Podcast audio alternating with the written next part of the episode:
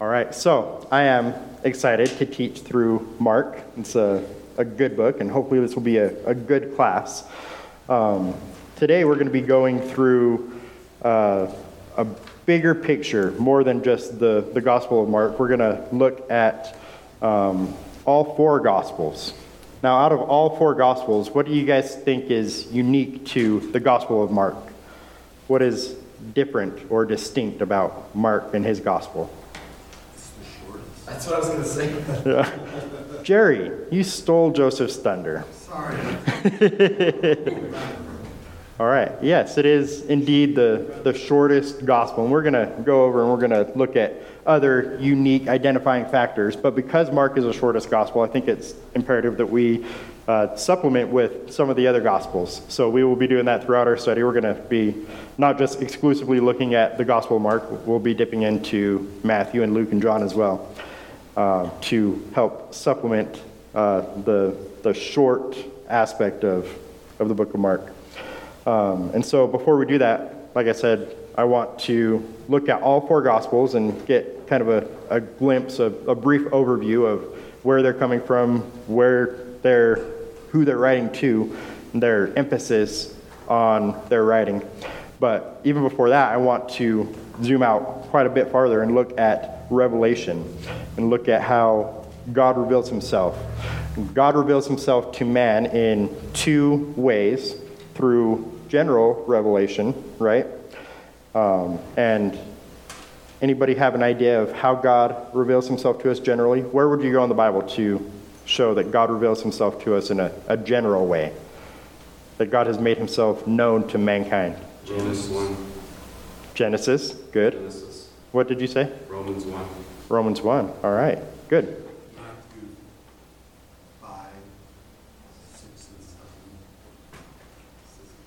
and The Beatitudes? The just and the unjust. Yes. Makes the sun to shine on the evil and Amen. Good, indeed. All right, well, I have a, a few references here, and Romans 1 is one of them. Romans 1 19 and 20 uh, says that whatever may be known about God is plain to us because God has made it plain to us. For since the beginning of the world, He has revealed Himself through His creation. Uh, we can see, we can just look out and, and know that there is a God. Because of that, we are without excuse.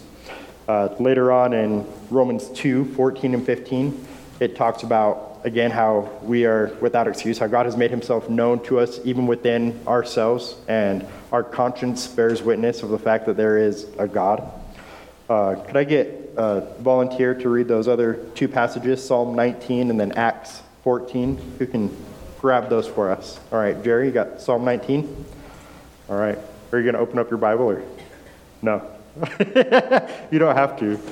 Jerry is brilliant. He's got so much scripture memorized, I'm jealous. And he's got Acts 14 for us. All right, Joseph. All right, Jerry, whenever you're ready, Psalm 19, 1 through 4. Again, we're looking at how God has revealed himself to all of mankind in a very general, very uh, generic type of way.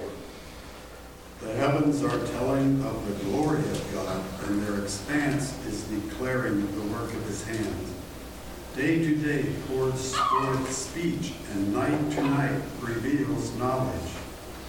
There is no speech, nor are there words. Their voice is not heard.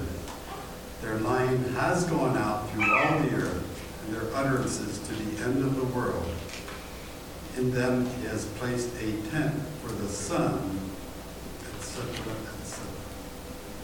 et cetera, et cetera. All right. Um, Acts 14, you got that for us, Joseph? Acts 14, 17. says, And yet he did not leave himself without witness, in that he did good and gave you uh, rains from heaven and fruitful seasons, satisfying your hearts with food and gladness. All right, so these simple things in life, they are a witness, a testimony of the fact that there is a God, that there is somebody who is providing for us, somebody who is over us, that we are subject and inferior to. Now, this general revelation, is this enough for salvation, enough to, to be saved? No, it's not, right? It's enough to condemn us, it's not enough to save us. It's not enough to know about Jesus, We can't look out at the mountains, we can't look at the beautiful lake and see, okay, well, there was a man named Jesus, and he is fully God, fully man. He died for us, and uh, he was resurrected again. If we put our faith in him, we go to heaven, right? That's not written on the sky. Uh, what is written on, on the sky is the fact that there is a creator, that there is a designer, that there is somebody who is bigger than us, who is outside of us, and we are uh, inferior to him. So, what is the, the second way that God reveals himself? We have general revelation and what? Special revelation. All right, special revelation um, is personal, right? God has revealed himself to us um, through his word in a very special way. Thank you, Andy. Um, in a way that is unattainable by just looking at creation, a way that's not written on our hearts, like we see in Romans 2 14 and 15. Uh, God has revealed himself in a, a saving way, in a way that we can know him, that can result in salvation from sin. We have a, a few verses here for that. Uh, 2 Timothy 3 15 through 17. Um, can somebody grab that one for us? And then Hebrews 1 1 through 3. Who can grab that? All right. Andy's got Hebrews. Who's got 2 Timothy 3?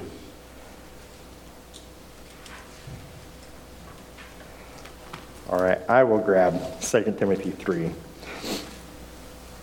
2 Timothy 3.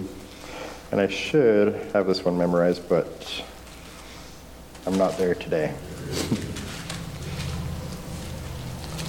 All right, 2 Timothy 3 15 through 17.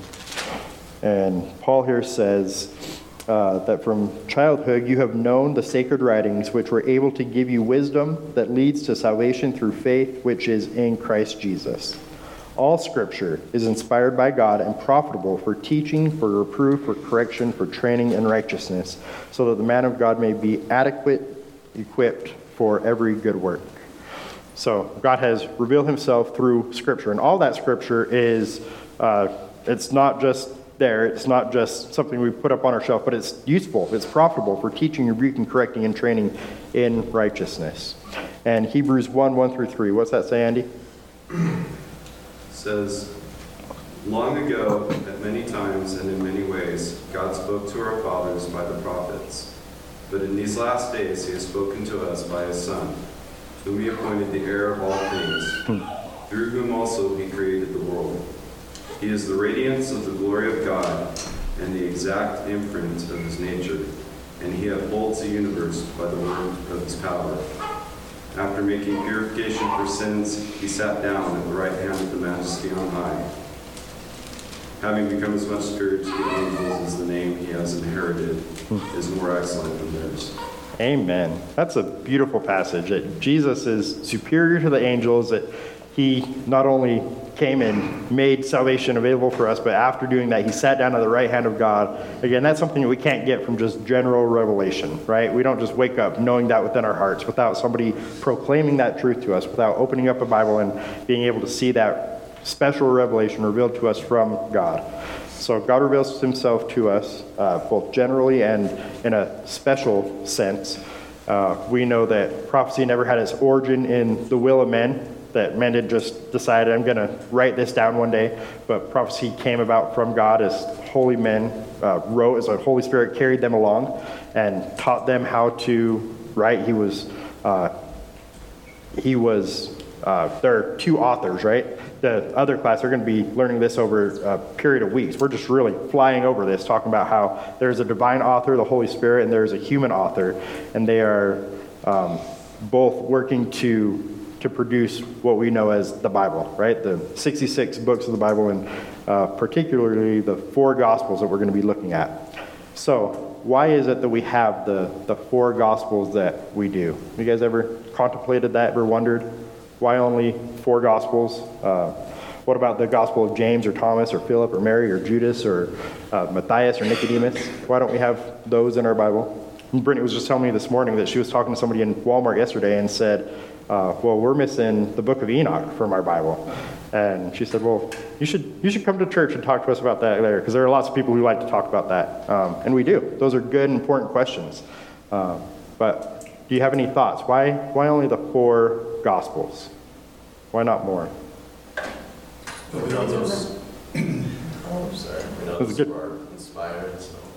Okay, yep, we've yet said that those are inspired. How do we know that those are the only four that are inspired and that the Gospel of Thomas is not inspired? Uh, Doesn't match the rest of the Bible doctrine as well as when it was written. right? Yes, good. Yeah, the time period in which it was written and uh, its correspondence to the rest of Scripture. Andy, do you have something to add? Yeah, the, uh, the four Gospels were written either by apostles or they were take, they were taken down from the apostles by amanuensis. Amanuensis. Yeah. I, I don't know what the plural is of that. Amanuensis, I? Yeah. Amanuensis is. Um, yes, by scribes, right? We'll, we'll stick with that. Yeah. Good. Um, so there are tests for canonicity, right, to determine what goes into the canon. Canon just means rule or standard. Um, this, you're, I'm pretty hot, dude. Can you turn me down? All right. Um, it didn't look like you turned me up. I don't know why that happened all of a sudden. Um, so the the test for a canon uh, to see what is matching up with the standard or the rule of what is um, acceptable, what we recognize as inspired. So yeah, Joseph, you're right that those are the four that are inspired, and they're not inspired because we recognize them as inspired, but we uh, want to make sure that we have the, the right books that are inspired. And so tests for canonicity include authorship of an eyewitness of Christ and conformity to known scripture. And Andy, as you mentioned, uh, either an apostle himself or somebody who has uh, direct access to an apostle, as we'll see two of the disciples do, or two of the authors of the gospels do. All right, and uh, the Gnostic Gospels were written after the first century. So, to your point, Sarah, um, the, the timing of when they were written. So, we can divide the early church into um, Orthodox Christianity, that which lines up with correct teaching, with straight teaching, and then Gnostic, quote unquote, Christianity, which uh, looks for this, this higher knowledge, for this second knowledge. We spent the last few weeks when we were in church history talking about um, Gnostics and uh, some of their beliefs and how they look for something that's not in line with, with Scripture necessarily. Um, if you are interested, you can look up some of that stuff. J. Warner Wallace, if you guys are familiar with him, on his website, uh, Cold Case Christianity, he has a good article, uh, a thorough guide to non canonical gospels. And that'll go through each one of these uh, Gnostic gospels or non canonical gospels, um, and it will uh, debunk these pseudepigraphical, these, these extra gospels for us. All right, so looking at these four gospels, uh, we need to ask ourselves, what are the gospels? And the word gospel, uh, euangelion in the Greek, means good news or a, a good report of a special event. Now, when we're looking at these gospels, we need to realize a, a few things. First of all, they are not biographical, not simply biographical. So, uh, a couple of them will focus on some early years of Christ, right, on his birth, but not all of them focus on his birth. We see in Mark we just kind of jump right in. And John, he goes back even farther and he says, Well, in the beginning was the Word. Uh, he doesn't talk about his, his birth, he talks about the very beginning. And then they will focus primarily on his three years of ministry.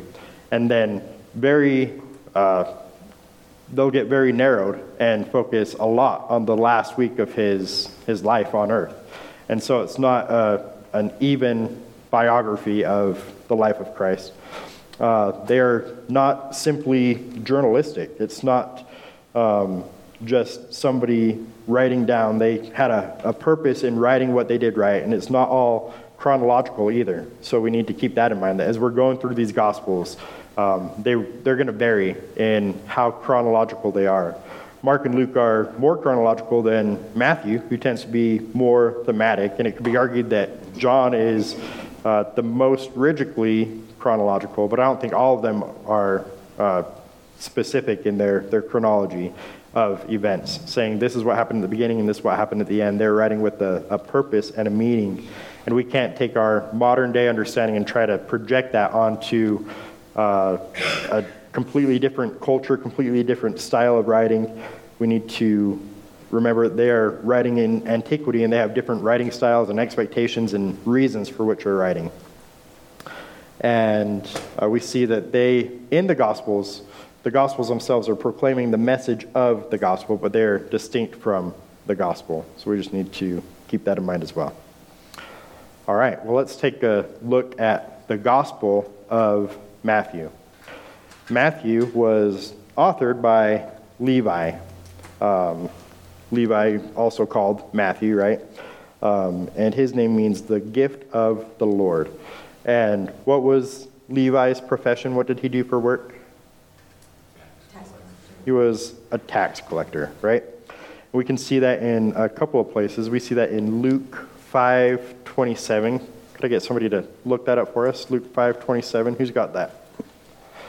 All right, Jerry. And I'm going to grab Matthew 9 9. We'll see Matthew is a, a tax collector. So Luke 5 27 28, when you're ready, Jerry. After that, he went out and noticed a tax collector named Levi sitting in the tax booth.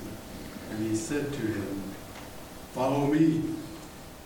And he left everything behind and got up to.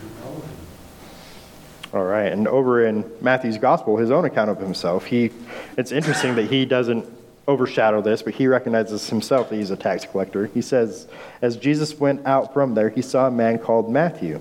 Uh, remember, Luke's account called him Levi, but he saw a man called Matthew sitting at the tax collector's booth, and he said to him, Follow me. And he got up and he followed him. And so most people believe that uh, Matthew kind of got a new name, just as uh, Paul did or as Abraham did, that in coming to Christ, Jesus changed his name. No longer are you Levi, but you're Matthew. Just like he said to, to Peter, you're not, you're not Simon, but you're Peter. You're the rock, right? Uh, and it's interesting that Matthew uses his new name of himself whenever he's talking about himself. But other authors, when they're talking about his, his past life, his sinful life, they use the name Levi. Uh, but Matthew doesn't uh, identify with that. He identifies with his name that is in Christ, which I think is pretty, pretty sweet. Um, let's see, and Matthew is writing to who? The Jews. All right, you guys know these things. Good. A lot of this is just review.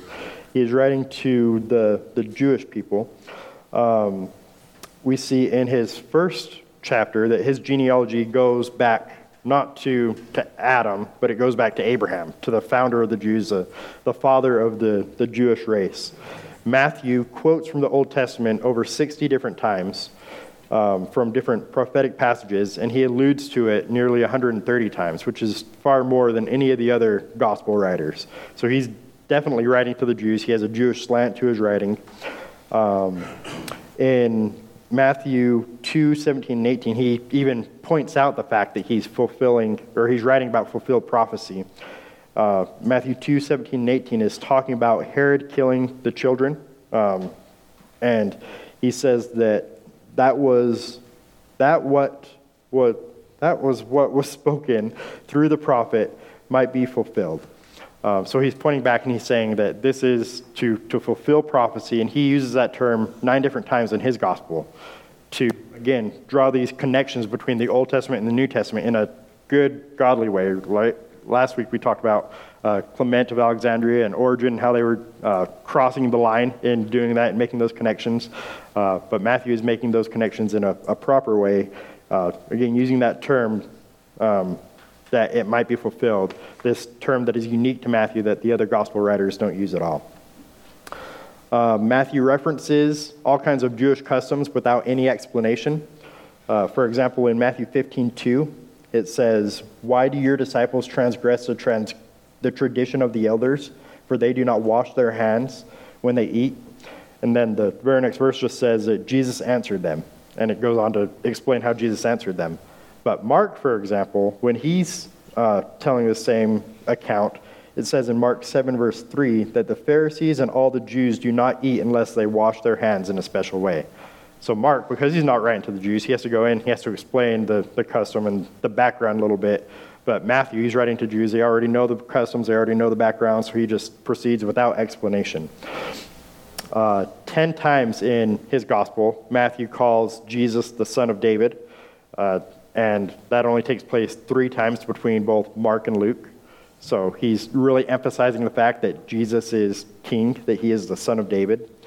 Uh, he speaks of the kingdom of heaven rather than the kingdom of God because he's writing to the Jewish people who hold the name of God in high esteem and they don't want to use that name uh, flippantly. And so, just to err on the side of safety, he calls it the, the kingdom of heaven. He does that over 30 times in his gospel.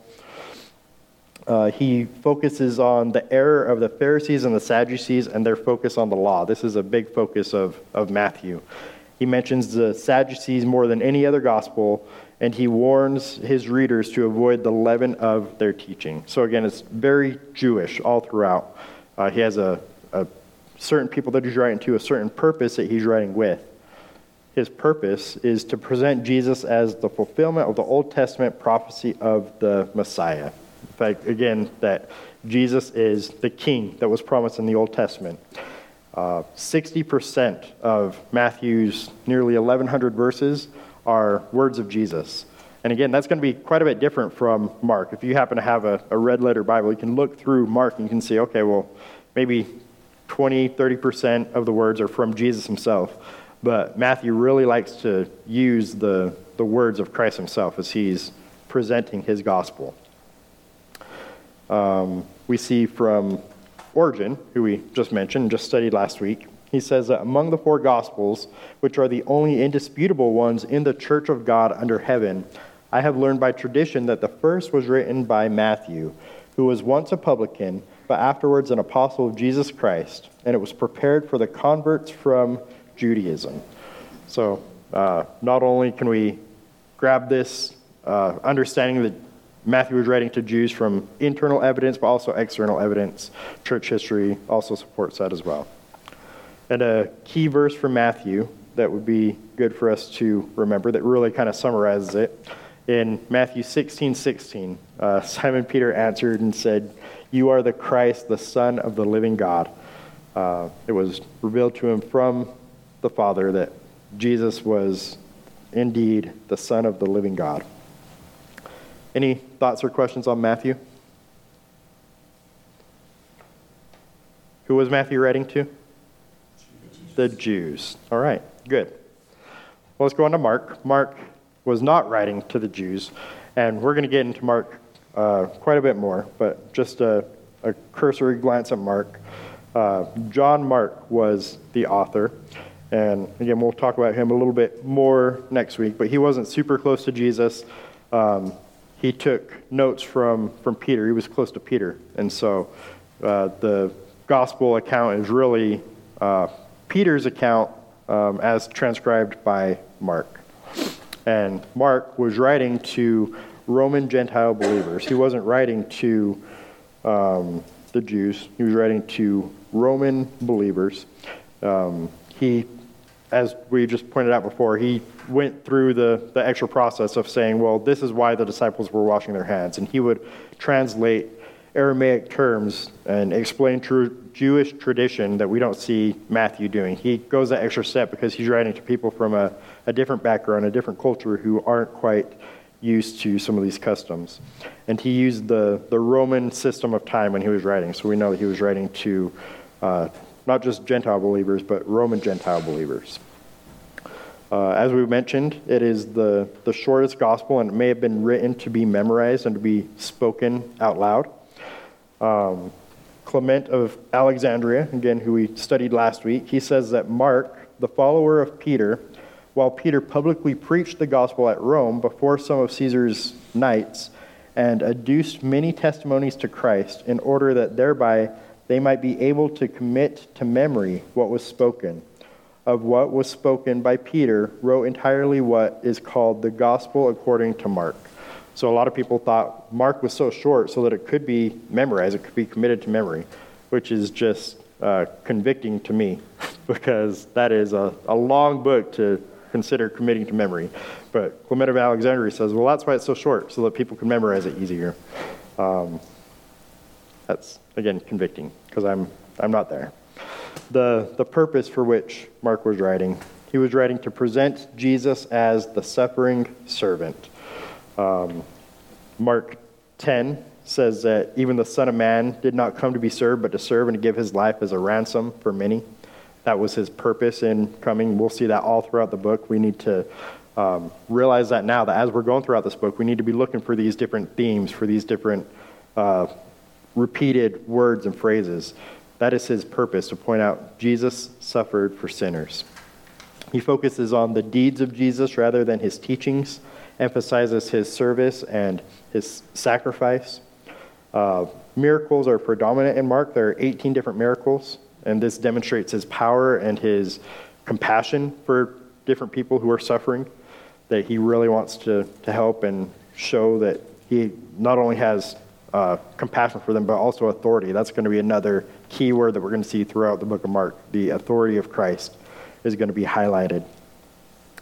Um, we see that he focuses on Jesus' humanity more clearly than, than any other author. And then 40% of what Mark writes takes place within the last eight days of Jesus' life. So he's really focusing on that last aspect of Jesus being that, that suffering servant in the last part of his life. All right, so key words for the book of Mark suffering servant. Uh, we mentioned authority. And then immediately, as you're reading throughout Mark, you're going to see that word pop up over and over again. Immediately, this happened. Immediately, this happened. The, the pace for the book of Mark is really fast paced. That's why it's so short. And we see that it's jumping from one scene to, to the next. Papias wrote uh, really early. He lived from around 60 to 130, so he was uh, contemporary with many of the disciples. And he said that Mark, having become the interpreter of Peter, so also that's very early attestation to the fact that Peter was the one who was giving the background for this gospel. He says that he wrote down accurately whatsoever he remembered. It was not, however, in exact order that he related the sayings or deeds of Christ, for he neither heard the Lord nor accompanied him. But afterwards, as I said, he accompanied Peter, for of one thing he took especial care not to omit anything that he had heard, and not to put anything fictitious into the statements. And so there's disagreements from church history as to uh, how Mark wrote down the, the words of Peter, if Peter was there or if it was after the death of Peter. But across the board, everybody agrees that Mark was writing down the words of Peter. Um, and it was accepted and received as canon, as matching the, the standard of what it means to be an inspired gospel a key word for Mark, or key uh, verse, is that verse in 1045. Even the Son of Man did not come to be served, but to serve, and to give his life as a ransom for many. That says for man there, but it's for many. Um, yes, Jesus is the, the suffering servant. So this is the gospel where it's uses the phrase "son of man" a lot. Then. Yeah, there there are a couple of them. I think Luke might use it more than than Mark. That's the phrase that Jesus used of himself most often. Uh, that was his favorite title for himself. All right, uh, the Gospel of Luke. We need to pick it up a little bit. Luke was the physician, right? Um, he was the, the doctor, the beloved doctor. Uh, he also was close to Paul. And he was writing to Theophilus, right? Most excellent Theophilus. We see that in uh, the very first part of his gospel. Uh, can somebody read that for us? Will you open up to Luke and read for us Luke 1 1 through 3? Who's got that? Luke 1 1 through 3. I do. All right, thanks. Inasmuch as many have taken in hand to set in order a narrative of those things which have been fulfilled among us, just as those who from the beginning were eyewitnesses and ministers of the word delivered them to us. It seemed good to me also, having had perfect understanding of all things from the very first, to write to you an orderly account, most excellent Theophilus. All right, thank you. So, yeah, Luke, the very precise, very careful physician, the historian, is going back and he's writing this precise account to most excellent Theophilus, so that he can have this understanding. He says that you've already received other accounts. So uh, Luke's written a little bit later, 60 to 62 AD. And uh, he's writing not just to Theophilus, but we think that he's writing to an even broader group of Gentiles, that he expected this letter to circulate throughout the Gentiles. Um, we know this because he uses, uh, other authors, authors use Jewish terms like uh, Abba or Hosanna or Rabbi, but Luke either omits these terms altogether or he used Greek equivalents like Calvary versus Golgotha. So he's expecting this letter to circulate throughout um, Gentile regions. And when citing the Old Testament, he uses the, the Septuagint, the Greek translation of the Old Testament, so that they can have that for them. So Luke is writing to Theophilus and also to other Greeks. The purpose for Luke writing is that um, Jesus is the Savior of all, right? And Luke 19:10 says, "For the Son of Man came to seek and to save the lost." And he wants to get that point across to to all of his readers, to all of the recipients. Uh, Luke speaks often of forgiveness and joy and prayer, and quite a bit about the Holy Spirit. He gives a lot of detail about the, the healing ministry of Jesus, um, perhaps because he's intrigued by all the, the medical aspect of it, being a doctor. So he uses that word healing and focuses on the healing of Christ more than the other authors. Um, he focuses on Jesus' compassion for Gentiles, for Samaritans, tax collectors, sinners, women, children, outcasts.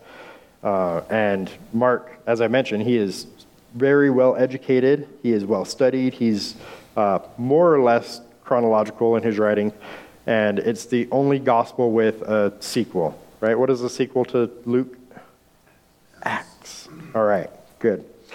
Um, and Luke and Acts combined, they make up 28% of the New Testament, which is more than Paul's writing. So when we think about Paul, we think, oh, he wrote half the New Testament. Well, he did write quite a bit, but uh, he only wrote 2,033 verses compared to Luke's 2,138 verses. So Luke just barely edges out Paul and uh, has more, more written in the New Testament than Paul himself. All right, uh, Luke 5, 31, and 32. Uh, we'll look at that in a minute, but um, here's a, a list of people that quoted from Luke. Remember, he was really well written, um, he was well respected. So, Clement of Rome, Polycarp, um, Irenaeus, Clement of Alexandria, Tertullian, Origen, Novatian, all these people quoted from Luke and respected his writings, respected him as a, a historian. Um, and yeah, he was, his Greek is the, the highest level Greek that you can read in the New Testament. The only thing that's comparable is Hebrews, which is why some people think that maybe Luke wrote Hebrews, but that's a different story for a different day. All right, so Luke 5 31 and 32 is a key verse for Luke. It says that Jesus answered and said to them, It is not those who are well who need a physician, but those who are sick. I have not come to call the righteous, but sinners to repentance. So, right there, we see Luke's focus on uh, the, the medical aspect, on this healing, um, talking about a physician as a physician himself, and highlighting the fact that Jesus came for, for those who are needy, for the, the lower class, the underprivileged, right? All right, I've often wondered uh, why, if Luke is the only book with a sequel, with Acts, why Acts doesn't follow immediately after Luke. Why it's not Matthew, Mark, John, Luke, Acts. Any, any ideas as to why that's not the case?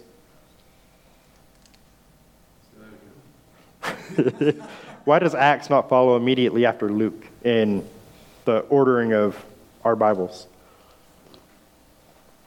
Because these all talk about when Jesus, during his ministry, right? And uh-huh.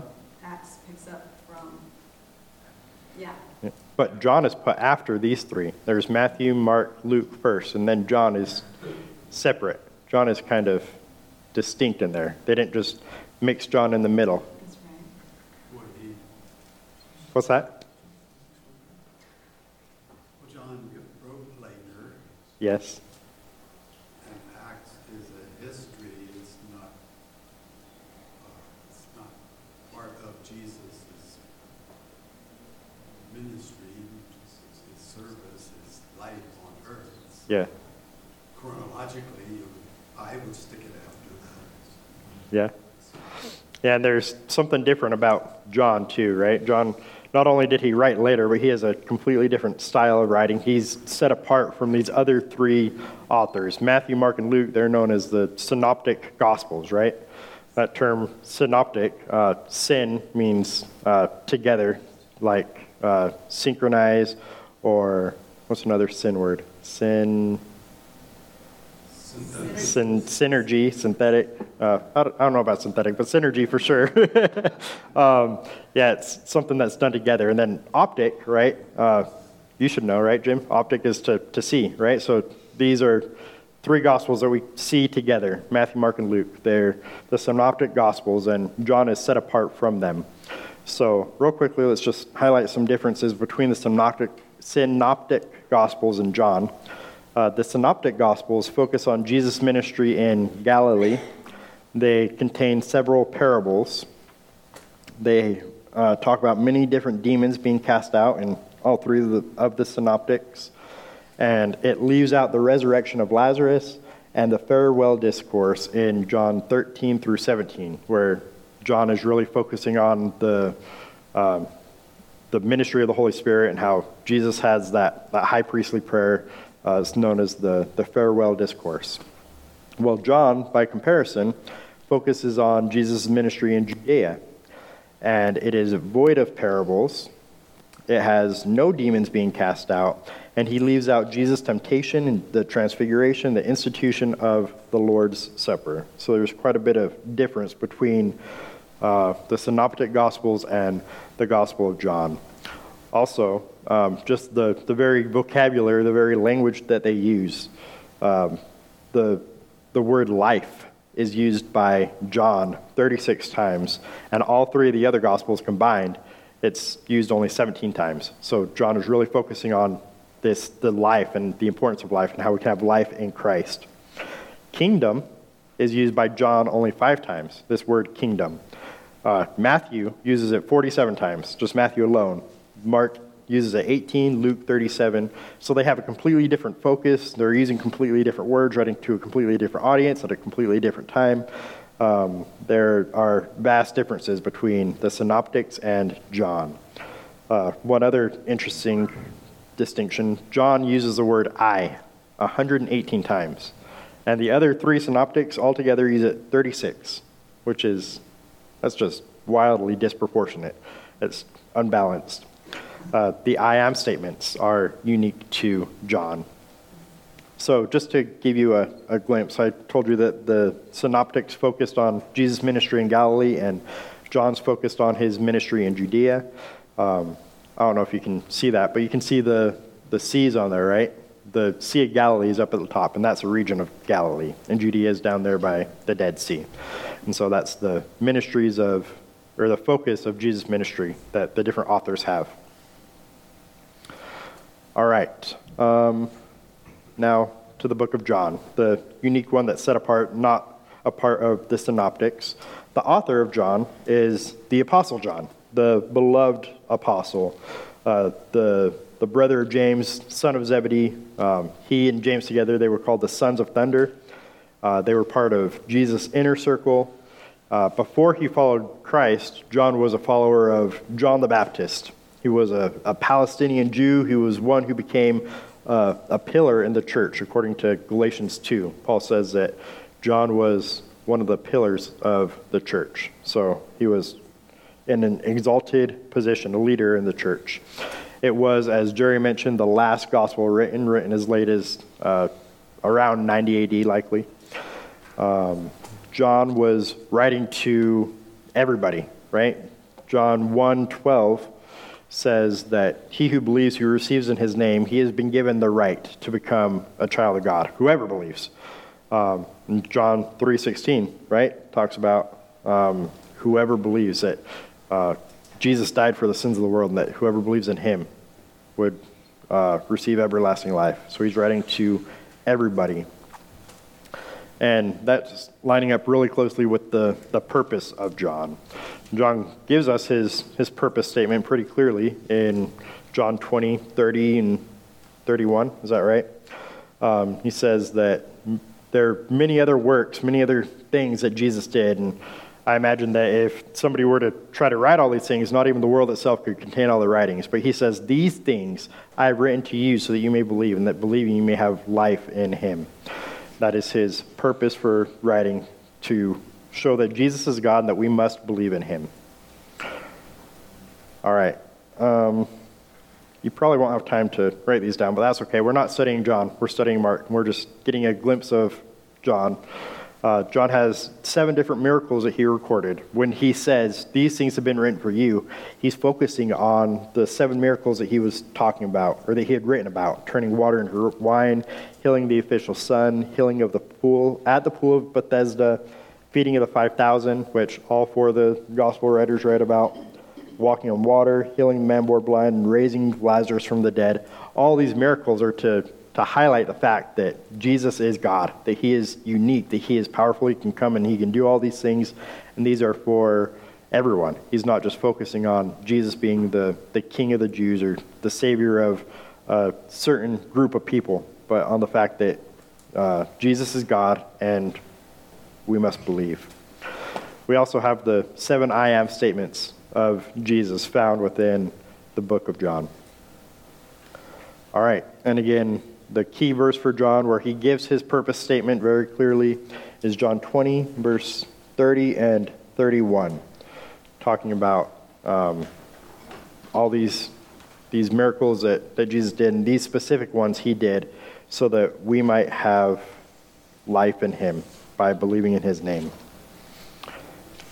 Any other thoughts or questions on John? Uh, because uh, it's not part, or John is not part of the synoptic gospels. So, in, in my thinking, I was thinking that Matthew, Mark, then John, then Luke, and then you put Acts right after Luke, and that would make sense. But then you disrupt the, the synoptic gospels, um, that those wouldn't all be put together. And they just put John first. They could. I don't know. uh, to, to Jerry's point, John was written later.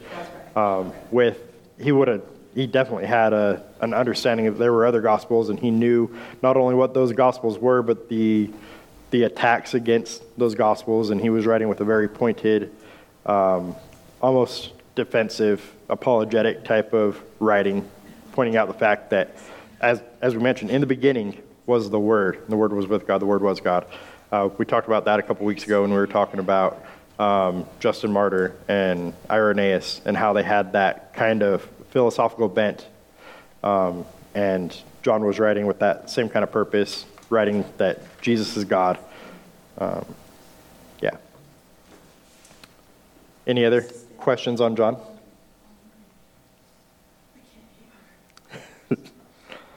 All right. Um, let's go back and let's walk through these seven I am statements just a little bit. So, the first I am statement of, of John writing about Jesus says that uh, Jesus is the bread of life in chapter 6, verse 35. Um, talking about how in him we, we have life. Before that, he's talking about uh, manna, and he's making some, some comparisons there between manna and how he had um, a, a need for that bread. How the, the Hebrews as they were traveling through the wilderness, they uh, had their needs met by the manna, and how Jesus came, and He is the bread of life, the one who meets our needs. In chapter 8, verse 22, talks about how He is the light of the world. And again, we see His focus, His emphasis on how salvation is for everyone, not just for the Jew, not just for the Greek, but for everyone. And in chapter 10, we see that uh, John portrays Jesus as the gate. Jesus himself said, I am the gate. Uh, there's only one way into the, the gate. They had their, uh, the shepherds, that is, would have all their sheep uh, with different shepherds put into the same sheep pen, so to speak. And there was one gate to, to get in, one legitimate gate and robbers might come and jump over the gate and get in in an illegitimate way. But Jesus says, No, I am the gate. If you want to get into a right relationship with God, if you want to get into heaven, you must come through me. He is very exclusive. That's another unique aspect that we see throughout John, that he is um, exclusive in who he is. We see that in number six. He is the way, the truth, and the life. Nobody comes to the Father except through me. Uh, we skipped over the, the Good Shepherd in 10, 11, and the resurrection and the life in chapter 11. And then finally in chapter 15, he says that uh, Jesus says, I am the vine, and talking about our need to be connected to him. We are the branches. We need to get our, our sustaining life from him. It's in him that we live and move and have our being. We can do nothing apart from Jesus. And that is why um, we're, we're utterly in need of him, and we need that Savior, and he came to, to save everybody. All right. Uh, got this quote from Irenaeus, who lived in the, the second century. He says that Matthew also issued a written gospel among the Hebrews in their own dialect, while Peter and Paul were preaching at Rome and laying the foundation of the church. After their departure, Mark, the disciple and interpreter of Peter, did also hand down to us in writing what had been preached by Peter. Luke also, the companion of Paul, recorded in a book the gospel preached by him. Afterwards, John the disciple of the Lord, who also had leaned upon his breast, did himself publish a gospel during his residence at Ephesus in Asia. So there's all kinds of neat little things that we get in there that perhaps we we wouldn't have pieced together before. But again, church history is um, not scripture, right? It's not inspired. So we hold scripture up as our, our preeminent. It is our sole infallible source of authority. And church history is useful and beneficial in helping us to better understand it. And uh, we see the same thing in church history that we see in the pages of scripture that uh, these are the, the men who authored it. Uh, going back to our, our discussion on canonicity, what is canon, what is um, lining up with the standard of Scripture. It needs to be written by somebody who was an apostle or a close associate with the apostle, and we see that with both Mark and Luke, they they meet those requirements. And next week we're going to get in. We're going to look at uh, more of Mark's pedigree, more of his background. We'll see that he really was closely connected with uh, several of the people who were uh, high ranking in the early church. They were close followers and disciples of Jesus. Uh, I'm, I'm pretty jealous of Mark and the people that he had pouring into his life. It's quite incredible if you think about it. All right, any other thoughts or questions, not just on John, but on any of these four Gospels that we were looking at and uh, how they might tie into our study of, of Mark? So, um, John Mark, he wasn't, he wasn't like one of the twelve apostles, right? Nope. But he, he was like an eyewitness of Jesus. Um, it's thought that maybe he was. There's a, a little glimpse in, I think it's chapter 14 of Mark. Um, it's kind of funny in the Garden of Gethsemane where some dude runs away naked without a robe. Uh, people think that that was Mark writing about himself. Um, just was a little boy. uh, probably not. No. Um, and uh, we'll get into that more next week. But he was the the cousin of Barnabas, and he studied under uh, Peter and Paul. He was close with both of them. So, but no, he wasn't one of the twelve. But remember, Jesus had many more disciples than just the twelve. In Luke 10, talks about how Jesus sent out the 70, and that's even just a, a small fraction of his disciples. But he had a, a focus, a, a more concentrated focus on the 70, and then an even more concentrated focus on the 12. And then beyond that, an even more concentrated focus on uh, Peter, James, and John. They were his inner circle. And so going through Mark and reading the account of Peter, we're really getting a, a close view, a close glimpse of uh, the account of somebody who was right there with, with Jesus. Peter was there uh, when other people weren't. When the, the little girl was being healed, um, Peter was there, and others weren't invited in. At the Transfiguration, Peter was there. Um, so Peter gave all this, this information to Mark, who wrote it down for us in this gospel, which is pretty cool.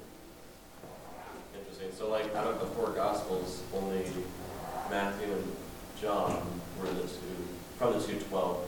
Yep. Yep. And Luke was a Gentile writing to Gentiles. He wasn't, uh, he wasn't of Jewish descent, so that's also unique, kind of interesting. So would it be accurate to say then Mark is brief and meant to be memorized by the Roman believers? This was sort of the, this was the Jewish Messiah going out into the entire world, Mhm. right? So Ephesus, Corinth, Corinth, all those places, this, this would be meant to uh, show, show Jesus' authority over all men, Yes. right? hmm And it's kind of interesting because we just got done going through the book of Romans and the study of Romans, and now we're reading a book that was written to Romans with their, it was expected for them to read and to understand. So the same Romans that we just got done studying, they would have likely been reading this account from Mark. Um, that's how they would have come to know about this Jesus that they're uh, trying to, to figure out. And they're getting all this extra doctrine, understanding, and orthopraxy from, uh, from Paul later on. It's kind of cool to think about. So it's the gospel for the Gentiles, just like the Romans is a pretty deep philosophical explanation of who Jesus is for, for the Romans Yeah. Yep. and the Jews. All right. Well, I'm going to be bold and courageous and ask you if you're willing to do some homework, maybe. Um, I think homework is good. We're only here one hour a week together, and it's good for us to prepare our minds to uh, prime the pump a little bit before we get here. So, um, not necessarily this week, but I think it would be good at some point in the next couple of weeks to read through Mark in one sitting because it's so short and it's written with that focus, again, immediately, immediately, immediately, all throughout, uh, it's a, a gospel that I think was meant to be read or listened to in one sitting. And in doing that, we're going to get different things from it that we wouldn't if we just read one chapter a day or one chapter a week. We'll see connections that we wouldn't see otherwise. So let's make a, a goal for ourselves to read through Mark in one sitting. And as we do that, pay attention to the key words and key themes that are in Mark. Remind me again, what are some of the key words or phrases that we see in Mark? Immediately. What else? Yes, good. He's focusing on Jesus as the, the suffering servant. And then immediately, and what else? Authority. Authority is a big one. I love that about Mark, seeing how he's talking about how Jesus had authority over the wind and the waves and how he had authority to cast out demons. Uh, he has this authority to, to speak. He doesn't speak as the other scribes, but he speaks as one who has authority. That's really a, a central focus of Mark. And then the kingdom of God, um, not unlike the, the other gospels. Mark's really focusing on that. So as we seek to read through Mark in one sitting, let's pay attention to these key words, key phrases, key themes, and uh, see if we can come back and uh, start to tie some of these connections together. And feel free to, to share with the class some of the stuff that you guys are, are learning in your own personal study time, because we want to benefit from that as well. Any last thoughts or questions before we close in prayer? All right. God, we thank you again for your gospel. We thank you for the truth of your word. We thank you for the many faithful men and women who went before us to, uh, to make sure that we can have it in, in our hands today, that we can have it in our own language.